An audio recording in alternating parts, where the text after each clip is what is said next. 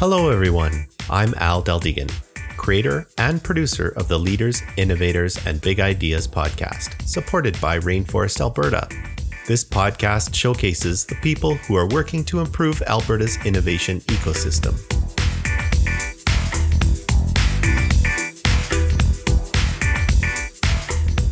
This episode is hosted by Mike Procee. Mike is an entrepreneur, facilitator, innovator, and problem solver. Working in the Calgary energy sector, Mike strives to build the innovation ecosystem and community. From his volunteer position on the Strategic Capability Network, where he founded the Calgary Innovation Peer Forum, to pursuing his DBA in winter 2024, focused on innovation, Mike is pushing the thinking on what it means to be a corporate innovation practitioner.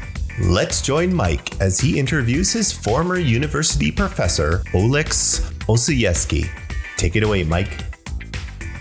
Excellent. Good morning, everybody. Happy to be here and happy to have our listeners. Today, in the world of innovation, we have Oleks Osiyevskyy. So, Oleks is a innovation leader, entrepreneurship educator. He is the associate professor of entrepreneurship and innovation at Haskayne School of Business. But what's really exciting about Oleks is that he does actionable management research. This is research that can actually be applied in large organizations. Oleks, how are you doing this morning? Well, I'm living my best life. How are you doing, Mike? Good, good, doing well. Why don't we uh, jump right in because it's going to be a jam-packed uh, session here. Why don't you tell us a little bit about yourself and your research? Okay, thank you. So, my mission, my mission or and vision in general is to help current and future business leaders to achieve their best. And my particular area of expertise lies in disciplined application of entrepreneurship principles across different contexts in large organizations, in small organizations, in public entities. And by entrepreneurship principles, I mean deliberate, disciplined innovation in order to solve real world problems. I really want to dissolve this misconception that entrepreneurship is about new ventures and startups. Yes, they they have lots of entrepreneurship.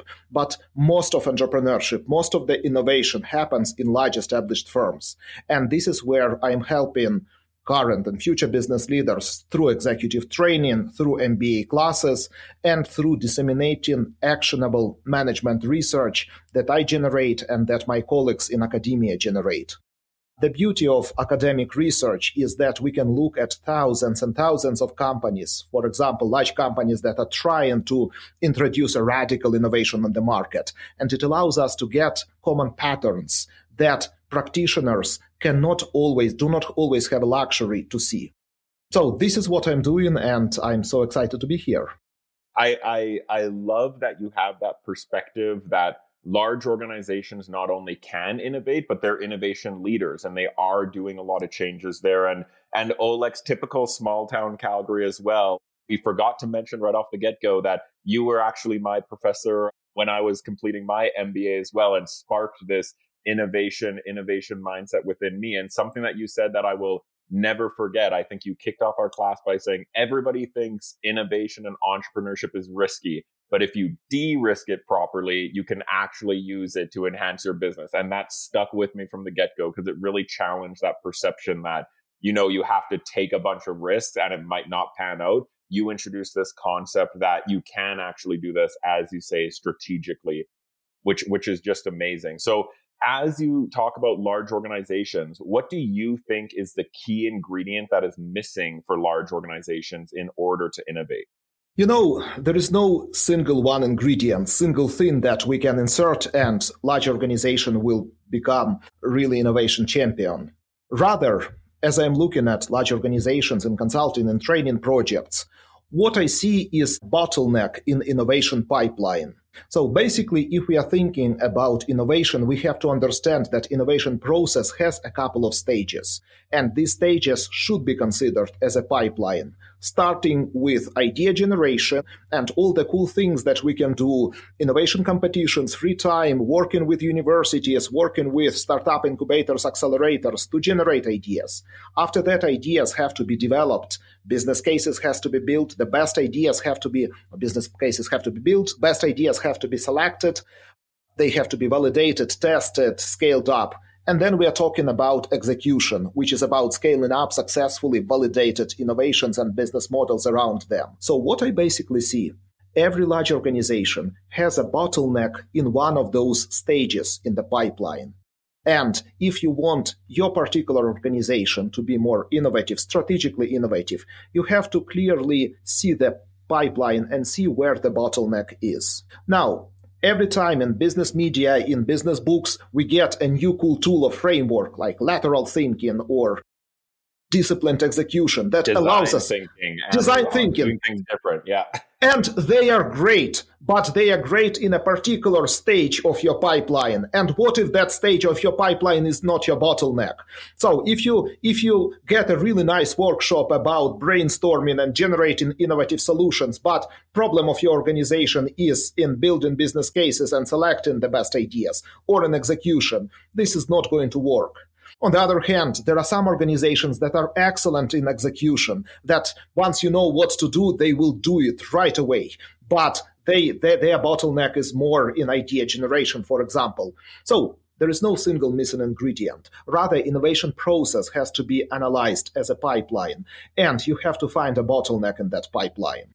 And when you do find that bottleneck, Oleg, so I've often heard in the Calgary Innovation Peer Forum ideation rich execution poor. Like this seems to be a fair a fairly common trait um, and an innovator's dilemma in some cases. So if you are struggling kind of on that execution side of things what are some of the things that you've seen that can help uh, that can help organizations work through this on the on the research side of things well, first, I really need to make a comment about Innovation Forum. It is an absolutely great organization, community of practice of innovators, but we have biased sample of innovation managers. We have people who understand why innovation is important, who are great in generating ideas, but their the bottleneck in their organizations might be more in execution. There is way more organizations that are not part of the forum that are not even thinking about generating ideas. Oh, okay. So what I so, so that's first. It is it is not that every a lot of the majority of organizations are great at generating ideas but not at execution. This is mm. not the case.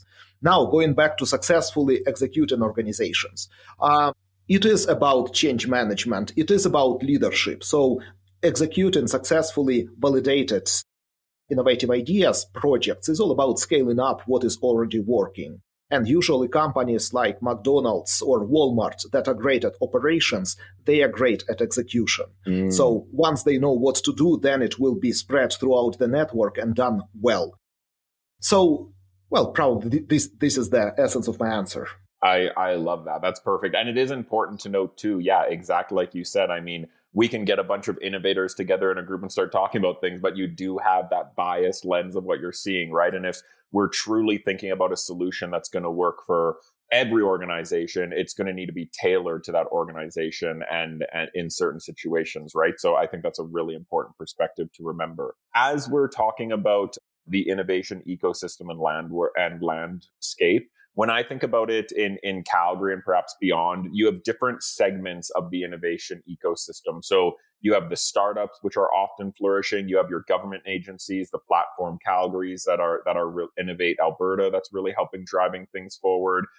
VCs or early funding, your Avatar programs, your Thin Air Labs, all those great organizations in Calgary, and then the academics as well in large organizations. So, as you think about these roles, what do you see as the role of academic institutions as it relates to corporate innovation? Super. I will I will take two perspectives here. First, from a broad perspective, every large city, successful city has one or a couple of world-class universities. We need university as part of any ecosystem of any city. We need their graduates to go to corporate world, we need corporate executives to go to study, we need this mutual support and development. So corporate industry we need universities. But that's on a broad perspective. Now going back to corporate innovation. Traditional model that has been discussed, developed, well established in the last century is a linear model when academic institutions are responsible for uh, fundamental research that generates for us general purpose technologies, artificial intelligence, semiconductors, internet, you name it, general purpose technologies. And later, those general purpose technologies are taken by corporate entities embedded into product services processes and commercialized. So there was a division of labor between academics who are doing something fundamental that will lead to general purpose technology and then real world where these things get implemented in, in particular products and solve real world problems. Right. Well, first, there is some truth to this model still. There are still some things that can be studied only in academia because the path to commercialization is just too far away, too long. But also, right now we see the rise of another paradigm, a paradigm of co-creation, of solution to complex problems, when we have joint project teams from research scientists and, and apprentice scientists like postdocs, PhD students, and engineers and managers from corporate world. And these teams are addressing the real complex problems in the world, and together they are generating innovative solutions. So the thing is that academics they need this real world um, connection in order to understand which problems to solve, in order to understand what kind of solution is feasible for it to be implemented in industry. On the other hand, what industry can get from it. Research shows that these partnerships, joint ventures, alliances with academic institutions can lead to groundbreaking, truly innovative ideas that you cannot get just from the industry. Just from industry has excellent consultants, excellent engineers, but it is together with academia that you can actually take a risk and get something something that nobody thought mm. before. And and what does this relationship look like in practical terms? Like is it the organizations are providing funding? Are they providing resources? Is it all of the above? Hackathons like to actually put this into practice. Let's say tomorrow we wanted to start working with the University of Calgary. How do we go about doing that? You see, I would probably put funding not at the very beginning because because I I am a little bit skeptical about funding being the primary driver of this type of collaboration. It is more about finding researchers, heads of labs, professors who are excited, who are agonizing about a particular problem that they want to solve in real world, and finding similar enthusiastic industry partners to form team to talk about the problem, to talk about possible solution. And funding can come later. Luckily, in Canada, funding can always also come from the government. Uh, government can leverage even a little bit of seed funding that industry can provide, but also industry can benefit from graduate students or postdocs or professors moving to industry, industry can support some projects and by this means shape the trajectory of development of academic research. So it is about co-evolution. It is about working together. And I would not put funding at the forefront of it. I would start with meetings, collaborations. Ultimately, my own students are going to apply for jobs in the industry. I want to know what industry wants in order to prepare my students. Mm. I am always open to talk to industry leaders about how we can work together. And absolutely. Usually, this is my entrepreneurship trick. If you have a good idea, money will come ultimately from one source or another. There you go. Wiser words were never said. If you have a good idea, money will come eventually to any of the listeners out there. I also think it's important just to highlight a few things. Firstly, you talked about, you know, your vision and goal to get your get your students to have that entrepreneurship innovation mindset and send them out into industry. I've been so impressed recently with Mount Royal University, University of Calgary, all universities that I've seen and all post secondaries that I've seen really committing to this entrepreneurship mindset, this innovation mindset. I'm seeing more and more classes offered innovation and strategic thinking, entrepreneurial thinking, design, design thinking, building your business case. And that's been a really amazing shift to watch because now on the industry side, we have students and interns coming into organizations that already have this pre-baked thought that they're able to take and really nourish. And that's been really great to see. And then also, I think it's important to give a shout out here at this point to Creative Destruction Lab, which, as we think about being that bridge between academics and commercially viable products to industry and organizations, they sit right in that sweet spot working with universities and then actually working with those researchers, combining them with business professionals, VCs, whoever they need, and getting commercialized projects out of that. So it's been great to see that program growing as well. And you see, this is by this means we are growing our own ecosystem. And my aspiration is to make sure that Calgary becomes Silicon Valley or, of Canada because we have all the necessary components for it. We have a good university, we had a thriving corporate sector, we have all this ecosystem that is getting built. I I actually see lots of great things coming in the future, like Creative Destruction Lab. Likewise, agreed. I think I think it's going to be very exciting to see where the city goes. So, at for our listeners, so you have a variety of listeners to the Rainforest Alberta Big Ideas podcast. A lot are sitting in organizations sometimes in very large organizations. What is one thing that they can start doing today to become more innovative and help inspire this thinking in their organization? As much as we all love innovation and I am a professor who professes the importance of innovation. I have to be the first to acknowledge, well, not the first, people understand it. Innovation for the sake of innovation has no strategic meaning. It is a waste of resources unless innovation underpins competitive advantage of your organization. So I heard a phrase, probably I heard it from you or from your organization, that there is no such thing as innovation strategy, there is just strategy there is a lot of there is, there is a lot of truth to that. The key thing is to understand what your strategy is, what your competitive advantage is or is going to be 5 years from now, and then find a place for innovation in achieving that competitive advantage and securing that competitive advantage. Innovation has to be strategic. And once you see the role of innovation in your strategy in achieving competitive advantage, then miracles start happening. Then people in your organization start understanding why you need that idea competition or why you do not need an idea competition. And maybe instead what you need is a strong mm, chief innovation officer's office that would take lots of great ideas and build business cases for them and select the best ones that fit your strategy.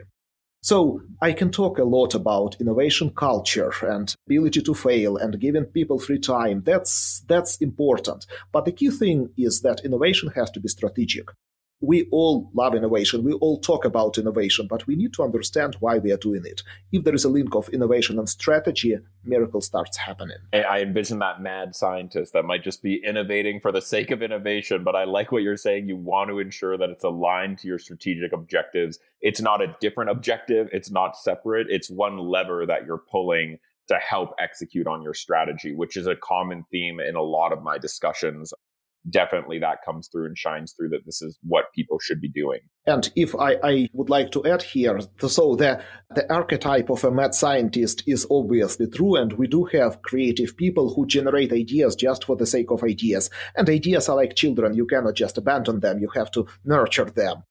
But also, we have a lot of more mundane and everyday examples of ideas that never saw the light of the day that post hoc later turned out to be cool. Let's mm-hmm. think about Kodak and all that story about digital technology, digital photography technology initially developed by Kodak engineers. But since there was no fit of this technology to Kodak's strategy, mm. it never saw the light of the day. And it also means that strategy has to co-develop, co-evolve together with the innovative ideas that emerge. But mm. ultimately, as an innovator, it is your job to build a business case and to make sure that whatever idea you have fits organizational strategy. Love that. Well said there. Beautiful.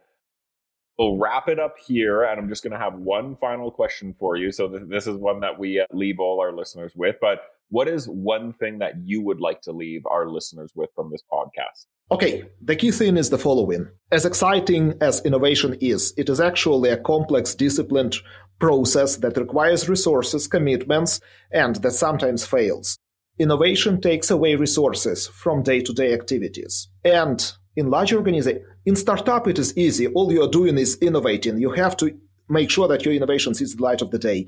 In established organizations, there is always this problem of concentrating on what you're doing now versus developing new skills through innovation. And there is always a bias and well justified bias to concentrate on what you're doing now. When I was running a portfolio of graduate programs for this business school, for Haskayne School of Business, I always had this issue should I improve efficiency of my existing programs to increase enrollments by 10%? Or should I devote two years of my life to launch a new graduate program that might potentially work or might not? In most cases, my reasonable decision was to concentrate on improving what I have right now. Mm-hmm. But the irony is that in the long run, only innovators will survive. And this is the true innovator's dilemma. You have to find a way to innovate in a systematic manner and to make sure that innovations add to bottom line now because without innovation your organization will definitely fail in the in, even in the medium term. Amazing. Amazing oleks. Nothing to add there on my end. I think that's an excellent place to call it right now. Olex thank you very much for this time. Thank you for coming on the podcast and i look forward to connecting next. Thank you mike. Thank you friends. If you haven't already visit rainforestab.ca and sign the Rainforest Social Contract. Become part of the inclusive, silo busting, sector agnostic, all industry open sourced, ego shrinking, ecosystem building, entrepreneur focused, wide open social barrier smashing community known as Rainforest Alberta.